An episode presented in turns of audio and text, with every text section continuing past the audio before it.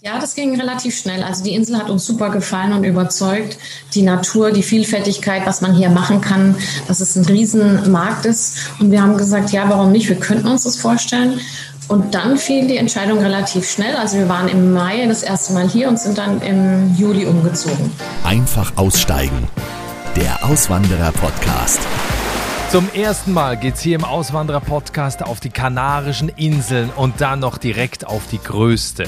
Du hörst die Geschichte von Steffi, die 1999 mit ihrem Mann nicht nur nach Teneriffa ausgewandert ist, sondern dort auch in eine Selbstständigkeit gestartet ist.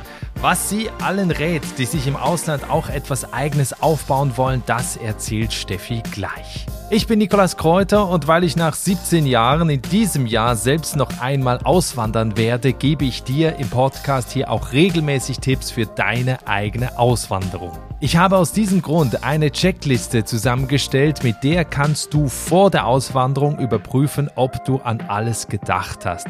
Es gibt in dieser Checkliste viele Tipps rund um den Abmeldeprozess in Deutschland, was du auch beachten musst, wenn du im neuen Land bist. Da geht es auch um das Thema Führerschein, Steuern, Umzugstransport etc. Wenn du diese Checkliste haben möchtest, ich schenke sie dir. Schick mir einfach eine E-Mail und zwar an neues at derauswandererpodcast.de neues at derauswandererpodcast.de. Denn bei meiner ersten Auswanderung von der Schweiz nach Deutschland habe ich keine Checkliste gehabt und das hat mir prompt ein paar Probleme eingebrockt, auf die ich gerne verzichtet hätte. Also, wenn du sie haben willst, schick mir eine E-Mail an neues at derauswandererpodcast.de. Mein Podcast und jetzt ein bisschen spanisches Flair. Heute geht es also nach Teneriffa. Die größte Insel der Kanaren bietet vom Sandstrand, Vulkanlandschaften bis hin zur grünen Oase quasi alles.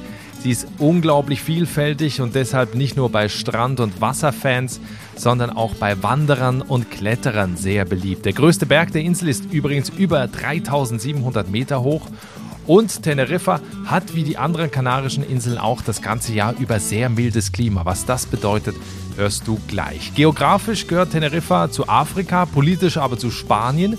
Das heißt, du zahlst mit dem Euro, brauchst kein Visum. Das macht eben Teneriffa dann nicht nur begehrt bei Touristen, sondern auch bei Auswanderern.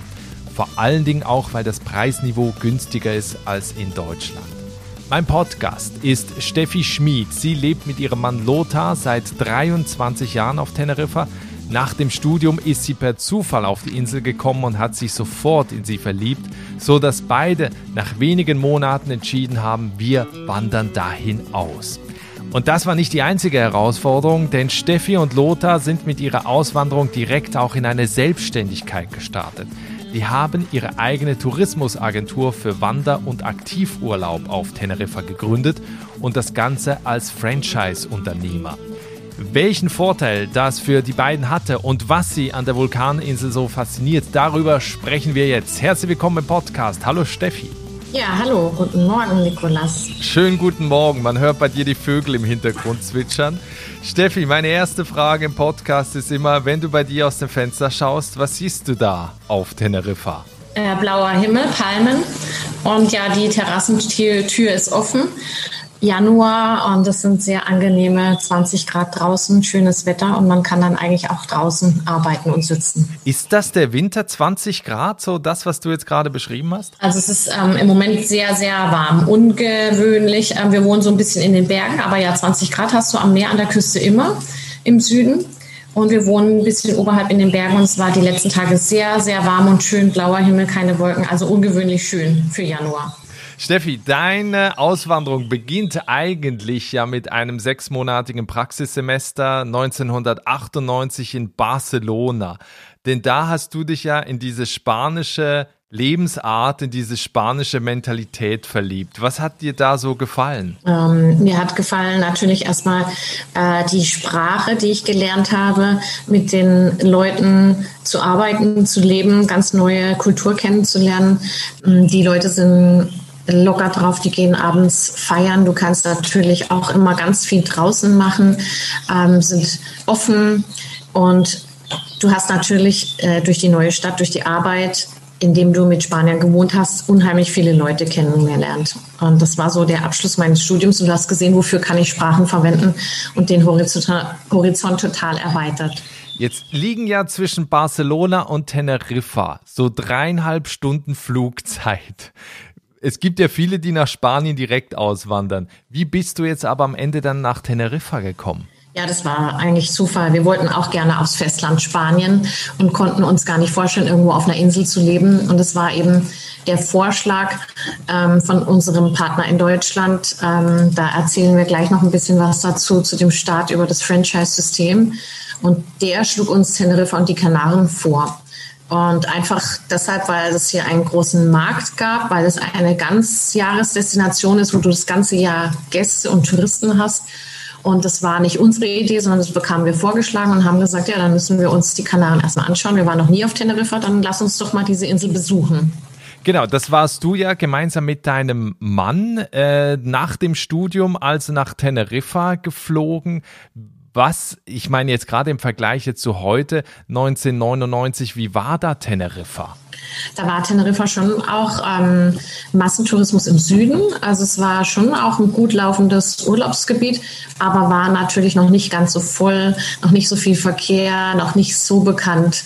In 20 Jahren hat sich da einiges getan und die Flüge sind vor allem viel günstiger geworden, viel öfter. Ähm, da hat sich viel getan, ja, im Bereich Tourismus. Jetzt ähm, habt ihr euch das da alles angeschaut. Ist dann sofort die Entscheidung gefallen, ja, wir wollen nach Teneriffa auswandern oder seid ihr da zurück nach Hause und habt erstmal überlegt und dann fiel irgendwann die Entscheidung? Ja, das ging relativ schnell. Also die Insel hat uns super gefallen und überzeugt. Die Natur, die Vielfältigkeit, was man hier machen kann, dass es ein Riesenmarkt ist. Und wir haben gesagt, ja, warum nicht? Wir könnten uns das vorstellen.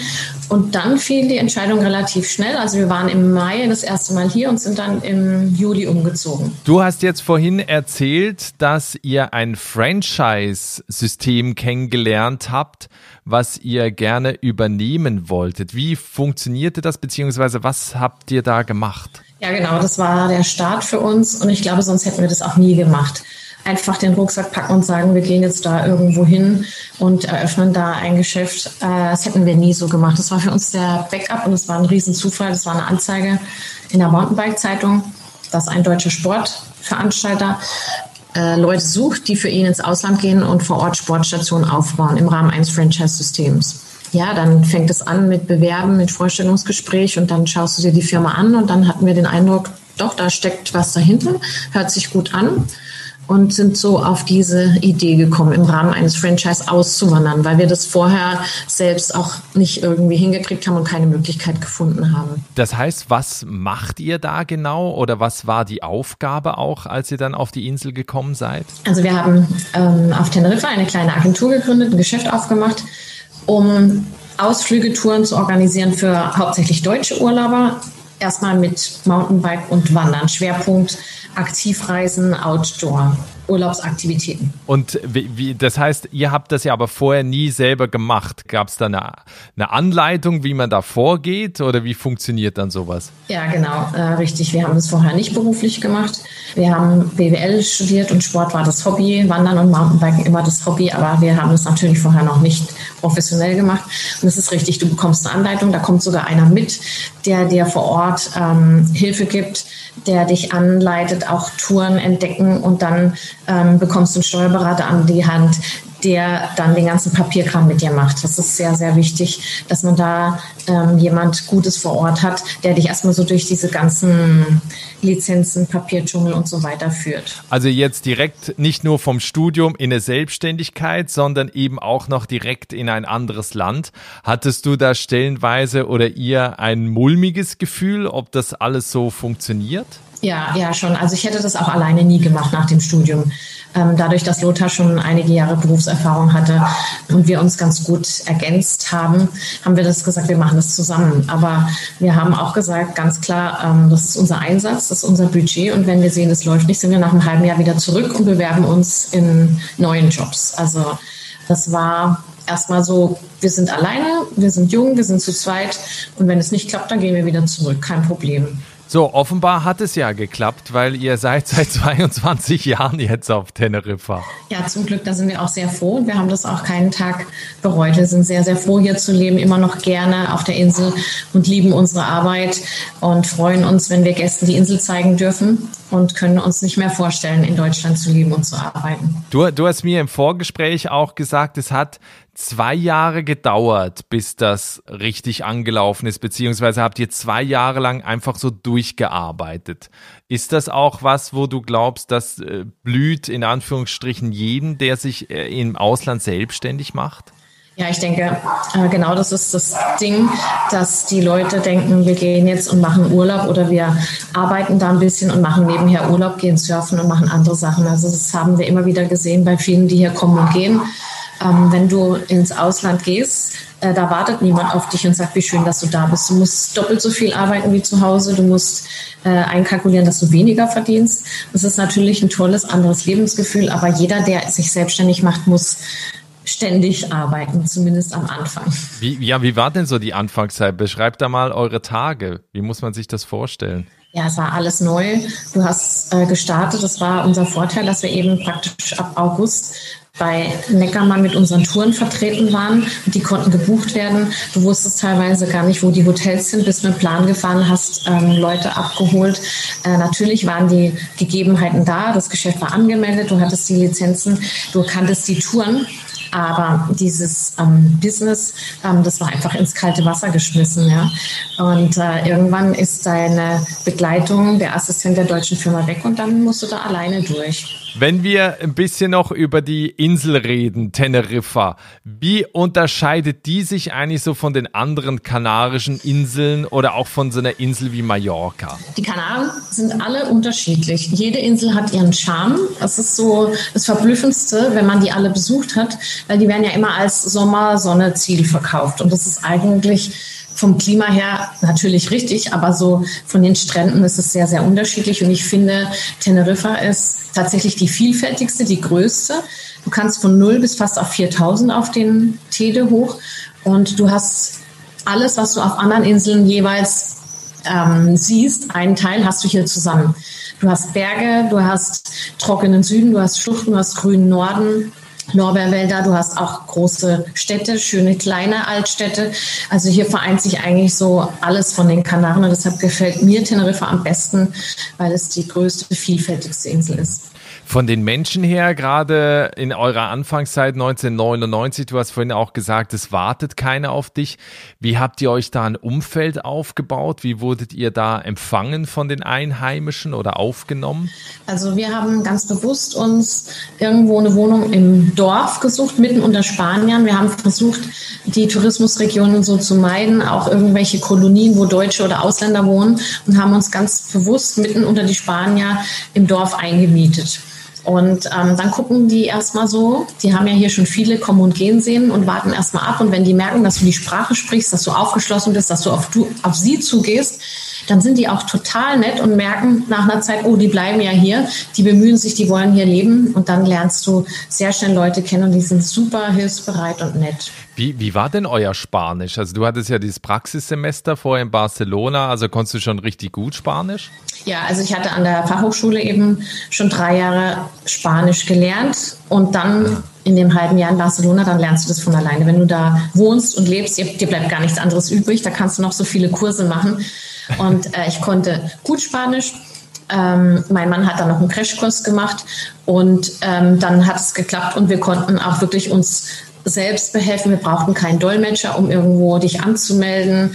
Das ist eine sehr, sehr wichtige Voraussetzung. Würde ich nie machen, ohne die Sprache in ein Land auswandern. Also auch mit Englisch auf Teneriffa kommt man nicht weit. Nee, also in den Hotels ja.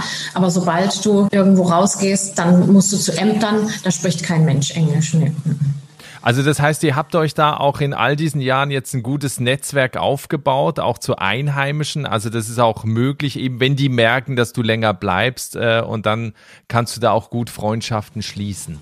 Ja, würde ich schon sagen. Also die Freundschaften hier sind ganz gemischt. Es sind Kanadios eben, Einheimische, dann Festlandspanier, Ausländer. Natürlich triffst du auch die Deutschen, die hier sind. Also sehr gemischter Freundeskreis. Aber ich denke, es ist sehr wichtig, dass du dich bemühst zu integrieren. Und dann ist es so, wenn du dann Kinder hast in Spanien, dann bist du erst richtig akzeptiert. Dann auf einmal spricht dich das ganze Dorf an. Die kennen dann alle deine Kinder, die sind dann im Kindergarten gewesen, in der Grundschule. Und dann kennt das ganze Dorf dich und du kennst das ganze Dorf. Genau, weil das müssen wir auch noch erwähnen. Ihr habt auch noch zwei Kinder bekommen in dieser Zeit auf Teneriffa. Ja, richtig. Es ging äh, relativ schnell. Das war vielleicht am Anfang dachten wir, oh, vielleicht war das ein Fehler, es war doch zu schnell, aber irgendwie geht es natürlich. Und es ist auch schön, wenn man nicht so alt ist. Und die sind jetzt tatsächlich schon 18 und 21 und äh, leben gar nicht mehr auf Teneriffa und studieren beide in Deutschland. Das ist für uns ein bisschen erstaunlich, weil wir so gerne ausgewandert sind und fanden es auch so toll, für Kinder hier aufzuwachsen. Aber verständlich, dass man auch mal von der Insel runter möchte. Und die Ausbildung ist in Deutschland schon toll, die öffentlichen Universitäten. Und als Deutscher kannst du natürlich mit einem deutschen Pass auch da studieren. Cool. Hast du denn, also weil das finde ich immer spannend, bei Kindern von Deutschen, die im Ausland aufwachsen, was haben sie heute für eine Identität? Fühlen die sich als Spanier oder als Deutsche? Ja, ich würde schon sagen, dass sie sich eigentlich als Spanier gefühlt haben. Für die war ja Spanisch die erste Sprache. Ähm, alles Sport, äh, Schule, Freunde, alles drumherum ist Spanisch. Und das Deutsch haben wir ja nur zu Hause gesprochen. Also für die ist hier schon zu Hause. Aber ähm, Deutschland war halt immer so das Urlaubsgebiet. Da waren wir im Sommer, da waren die teilweise wochenlang alleine dann bei der Familie. Und für die war das immer so ihr Urlaubsziel und ein toller Sommer und verwöhnt worden. Und dann haben die gesagt, ja, wir wollen unbedingt nach Deutschland zum Studium und haben dann festgestellt, dass es natürlich nicht immer so wie es wie im Urlaub und im Sommer in Deutschland, wenn man dann im Winter drin sitzt und dann eben auch noch online studieren musste, ähm, haben die gemerkt, dass das nicht immer alles so ist, wie sie sich das so erträumt hatten. Du und dein Mann, ihr arbeitet seit 23 oder 22 Jahren selbstständig zusammen. Was waren in dieser Zeit die Höhen und Tiefen auf Teneriffa, gerade wenn man als Paar arbeitet? Ähm, ja, äh, du musst dich zusammenraufen. Das ist nicht immer einfach, zusammen zu leben und zu arbeiten, vor allem wenn es ein kleines Geschäft ist, wenn du dann zu zwei, zu dritt, zu viert zusammen bist jeder muss sich seinen Bereich sehr gut einteilen und du musst dich dann absprechen und sagen, das ist dein Gebiet und das ist dein Gebiet und jeder muss es machen, was er am besten kann und dann darf man sich dann auch nicht reinreden. Man muss vor allem versuchen, nicht das Geschäft dann immer nach Hause zu bringen und da sind Kinder natürlich dann eine sehr schöne Ablenkung. Das dreht sich dann wirklich dann zu Hause um die Kinder und um andere Sachen und nicht noch Tag und Nacht um das Geschäft. Und du musst gemeinsame Interessen haben und musst für die gleiche Sache brennen. Und das ist eigentlich das Wichtigste, dass das beiden Spaß macht, was du machst. Und der Vorteil ist ja zu zweit, es gibt immer wieder Phasen, wo der eine schlechter drauf ist. Und dann zieht einen der andere wieder hoch. Und eigentlich war das bei uns immer so abwechselnd. Jeder hat den anderen motiviert. Man kann nicht immer gut drauf sein und du musst natürlich auch Krisen durchstehen, vor allem in der Selbstständigkeit. Was war denn für euch mal so eine Krise, die dir jetzt auch äh, in den letzten zwei Jahrzehnten da so in Erinnerung geblieben ist? Ja, die, die Krise ist eigentlich das Wirtschaftliche. Ne? Du hast keine Garantie, du hast kein festes Einkommen, du hängst komplett am Tourismus. Und ähm, wir haben die gute Zeit erwischt, wo das immer weiterging. Es kamen mehr Gäste, äh, Wandern, Outdoor-Geschichten wurden immer populärer und beliebter, auch bei jüngeren Gästen. Und das haben wir eigentlich so mitgenommen. Und dann denkst du, oh super, das geht immer so weiter, das läuft immer so weiter. Und dann kam so die erste Wirtschaftskrise in Spanien oder in Europa mit Kurzarbeit in Deutschland so 2008, 2009. Und da hast du schon deutlich gespürt, dass 25 Prozent weniger Gäste herkommen und der Umsatz einfach viel, viel weniger wird. Das heißt, immer vorsichtig sein. Du musst immer ein Polster haben, Eigenkapital, auch solche Zeiten durchzustehen. Es geht dir auch mal ein Auto kaputt, du hast einen Unfall, auf was du dich verlassen hast, dann musst du das Geld haben, ein neues Auto zu kaufen oder zu finanzieren. Und äh, Corona war ja natürlich jetzt die, die größte Krise, die wir alle im Tourismus erlebt haben. Da sind wir nicht die Einzigen, da sind wir nicht alleine, haben wir gesehen, wie schlimm das für die Insel ist, wenn wirklich überhaupt kein Flieger, kein Gast mehr ankommt. Das konnte man sich nie, nie vorstellen. Wie ist denn die Situation aktuell? Aktuell ist es ähm, verhalten. Also der Herbst war sehr gut auf den Kanaren. Im Dezember war es auf einmal hier total voll. Alle wollten weg in die Sonne, wollten endlich raus und Urlaub machen. Und da hatten die Kanaren dann den Vorteil, dass wir doch Europa sind, dass wir stabile Lager haben, dass du zur Not auch schnell zurückkommst oder zurückgeholt wirst sogar, wie du gesehen hast. Und ähm, da waren die Kanaren auch mit dem Klima jetzt im Herbst total voll. Auch noch die Weihnachtsferien im Moment. Es ist wieder sehr verhalten. Alle warten ab. Der Weihnachtsurlaub ist durch und alle schauen sich jetzt erstmal an und sagen, hm, Mal gucken, wie das Frühjahr wird, die Omikron-Variante. Wir gucken mal. Im Moment bucht jetzt kaum einer und sehr verhalten. Wart ihr irgendwann mal an einem Punkt, wo ihr überlegt habt, zurückzugehen nach Deutschland? Ähm, ja, so Punkte kommen schon in Gedanken, aber nicht so wirklich konkret. Nee, eigentlich nicht. Ähm, was ist auf der anderen Seite oder was war auf der anderen Seite so der schönste Moment? Ich weiß, es ist immer schwierig gerade auf, auf so eine lange Zeit gesehen, aber was sind so, ja, was ist so mit der schönste Moment in dieser Zeit gewesen auf Teneriffa? Also der schönste Moment ist eigentlich immer wieder die Dankbarkeit der Gäste, dass sie sagen, wir hatten so einen tollen Tag, vielen Dank, dass ihr uns das gezeigt habt, wir hatten super Spaß. Das ist eigentlich das Schönste immer wieder bei der Arbeit. Und dann der Kontakt ähm, mit so vielen Gästen, die inzwischen Freunde geworden sind, die immer wieder kommen. Äh, das ist eigentlich für uns das Schönste, wie viele Kontakte entstanden sind, wie viele Freundschaften. Und du wirklich positive Anerkennung hast für deine Arbeit. Wenn wir noch ein bisschen über die Hard Facts reden, so Thema Lebenshaltungskosten, ne? wenn ich jetzt da mir eine Wohnung mieten will oder ein kleines Haus, ja. ähm, wenn ich da einkaufen gehe, in Restaurants gehe, ähm, du bist ja immer mal wieder in Deutschland, wie vergleichst du das so mit den Kosten, die man so aus Deutschland kennt äh, und denen auf Teneriffa? Ja, du kannst hier schon noch günstiger leben. Also ganz wichtig ist ähm, warm gleich Kaltmiete. Du hast keine Nebenkosten. Du hast keine Heizung. Also das ist ein erheblicher Faktor. Ähm, die Energiepreise sind hier noch deutlich günstiger. Der Sprit, auch Wasser und Strom, natürlich steigen die jetzt genauso prozentual, aber das ist wesentlich günstiger. Der Warenkorb zum Einkaufen, würde ich sagen, ist teurer als in Deutschland. Du hast hier nicht die ganze Konkurrenz der Discounter. Du musst schauen, was ist Saison, wo äh, auf dem Bauernmarkt, was gibt es gerade, wo kaufe ich ein dann ist es okay, aber der Warenkorb für eine Familie ist fast teurer als in Deutschland. Und dann musst du das vergleichen mit dem Lohnniveau, was hier deutlich geringer ist. Und du musst halt als Selbstständiger dein Budget definieren. Was brauche ich für meine Fixkosten? Was möchte ich haben? Und man muss sagen, dass Essen und Trinken gehen hier noch sehr viel günstiger ist als in Deutschland. Das ist natürlich auch ein Faktor. Die Spanier gehen gerne jeden Morgen Kaffee trinken. Der kostet halt 1,50 Euro. Du kannst super gut für 15 Euro mit einem Glas Wein essen gehen. Das ist in Deutschland nicht mehr drin. Ja, es kommt drauf an, in Berlin schaffst du das noch, aber es ist natürlich in, ja, in großen Teilen äh, wird's wird's immer schwieriger, ähm, auch für das Geld irgendwo noch essen zu gehen, äh, wie du auch gesagt hast, mit dem Glas Wein, äh, wird, schon, wird schon deutlich schwieriger. Ja, die ähm, Kanaren haben eben auch noch ähm, ihre eigenen Regelungen bezüglich Umsatzsteuer, Mehrwertsteuer und Einkommensteuer. Und das muss man schon sagen, dass das ein anderer Prozentsatz ist als im Festland. Ähm, also zum Beispiel ist hier die Mehrwertsteuer, nur sieben Prozent. Das macht sich natürlich bei großen Anschaffungen auch bemerkbar. Absolut. Und ja. wenn du von den Kanaren nach Deutschland fakturierst, hast du null Prozent Steuern, weil wir eben noch so eine Außenhandelszone sind, so eine Freihandelszone. Ah, okay. Das ist natürlich dann auch wieder für die Gäste interessant, weil die dann natürlich auch das günstiger dann bekommen. Ne? Ja, oder für die Agenturen und Tour Operator in Deutschland, genau. Mhm. Okay. Du hast natürlich in über 20 Jahren auf Teneriffa viele Auswanderer kommen und gehen sehen, nehme ich jetzt mal an. Was war so der Grund, weswegen Leute wieder gegangen sind? Oder wo sagst du, darauf müsst ihr aufpassen, wenn ihr auf die Insel kommt? Ja, dieses, ähm, ich arbeite da, wo die anderen Urlaub machen. Ich habe ein lockeres Leben. Ich arbeite zwei, drei Tage und gehe dann surfen oder an den Strand oder mache was anderes. Ähm, das haben wir teilweise so festgestellt, dass da die Vorstellungen komplett falsch sind und dass die Leute denken, auch zum Beispiel angestellte Tourguides, ich mache mir jetzt ein lockeres Leben und dann merkst du, du musst sechs Tage die Woche arbeiten, du hast einen Tag frei. Das ist eigentlich hier so üblich im Tourismus, also das war ja gar nicht so gedacht. Und dann auch ja fehlendes Eigenkapital, kein Polster, äh, nicht einkalkulieren, dass man irgendwie sechs Monate auch mal ohne Einkommen durchhalten können müsste.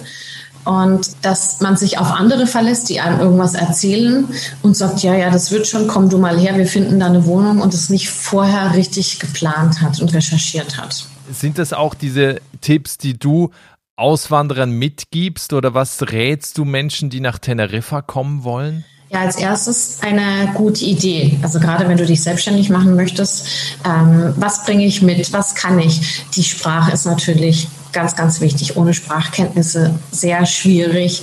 dann zu schauen, was, was möchte ich am Markt machen? Gibt es schon? Ist der Markt gesättigt? Wie ist die Konkurrenz? Was machen die anderen?